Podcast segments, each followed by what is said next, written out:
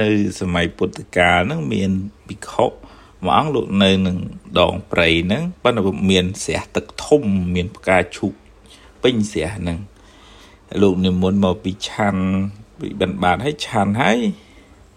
លោកទៅស្រូបក្លិនផ្កាឈូកនឹងឡើងឈ្ងុយដូចថាហើតចឹងទៅហើយទេវតាដែលនៅដងព្រៃហ្នឹងថាទេលោកម្ចាស់មិនគួរណាមឲ្យជាប់ជំពាក់នឹង ក្លិនផ្កាឈូកអីចឹងទេអីក៏បង្ហាញខ្លួនពោលរបៀបដាស់តឿនលោកណាថា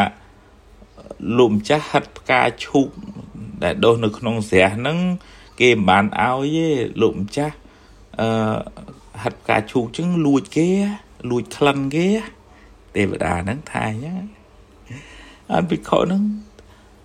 តបនឹងទេវតាណាថា អាត្មាមិនបានកាច់ផ្កាឈូកនឹងហើយក៏មិនបានយកផ្កាឈូកនឹងទៅដែរគ្រាន់តែហាត់ផ្កាឈូកនឹងទឹកនឹងពីចម្ងាយតាហើយចុះមិនទេវតាឯងថាអាត្មានឹងលួចក្លិនអញ្ចឹងហើយណោមើលណោមនុស្សនោះអ្នកនោះអូកាប់កៅឈូកផងកោះកៅឈូកផងកាច់ផ្កាឈូកផងហើយមិនទេវតាឯងមិនព្រមទៅថាឲ្យគាត់នោះផង មកថាឲ្យតាអាត្មាគាត់ហិតហ្នឹងបានទេវតាហ្នឹងឆ្លើយតបជាមួយនឹង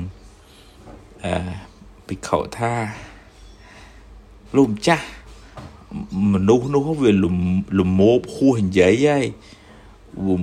កលេសនឹងវាជោគជាំហើយកណាមនិយាយជាមួយគាត់មិនកើតទេប៉ុន្តែខ្ញុំកណាចង់និយាយមួយលោកម្ចាស់ណាដែលជាអ្នក ដោះខាត់សម្អាតនៅកិលេសដែលជាទីទួលជាអ្នកស្វែងរកនៅសេចក្តីបរិសុទ្ធអស់ពេលជានិច្ចនេះអស់កាលជានិច្ចនេះថាសំបីតែបាបទូចប៉ុនចង់សក់ហ្នឹងប៉ុន្តែក្នុងចិត្តហ្នឹងគិតថាបាបនឹងប្រប៉ិនមេអញ្ចឹងហើយពិខុហ្នឹងលោកដូចថាមានស្មារតីថាអូទេវតានេះមកដាស់តឿនអញតាដាស់តឿនអញកុំឲ្យមានចិត្តជាប់ជំពាក់ នឹងក្លិនការឈូកនឹងពីព្រោះការជាប់ជំពាក់នឹងវាបាបទូចទេប៉ុន្តែវាសន្សំ បានពិខុតបថានឹងហើយទេវតាអើទេវតាឯងស្គាល់អាត្មាហើយហើយទេវតាឯងអនុគ្រោះអាត្មាមែនបានមកពូលណែនាំអាត្មាអញ្ចឹងថ្ងៃក្រោយបើអាត្មាធ្វើអីឆ្គំឆ្គងអីមិន អឺជួយប្រាប់អាត្មាទៀតផងណាបានទេវតាហ្នឹងថាខ្ញុំកណាមិនមែនអ្នកចិញ្ចឹមលោកម្ចាស់ទេហើយក៏ខ្ញុំកណាហ្នឹងក៏មិនមែនគ្រាន់បើជាងលោកម្ចាស់ដែរលោកម្ចាស់អឺ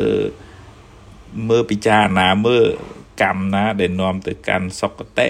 លោកម្ចាស់ដឹងខ្លួនឯងចុះ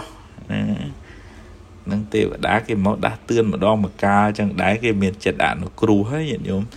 ឲ្យភិក្ខុនឹងមានស្មារតីតាំងសតិនៅក្នុងផ្លូវត្រូវវិញ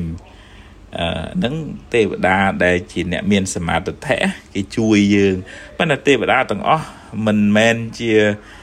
ទេវតាសមាធិទេទេវតាខ្លះមិឆាទិដ្ឋិផ្ដេសផ្ដាស់អញ្ចឹងដែរញាតិញោមអញ្ចឹងញាតិញោមអឺធ្វើខ្លួនឲ្យល្អកាយវិចារចិត្តឲ្យល្អ មានមនុស្សក៏គេស្រឡាញ់ទេវតាក៏គេថែរក្សាគេដាស់តឿនដែរអនុមោទនា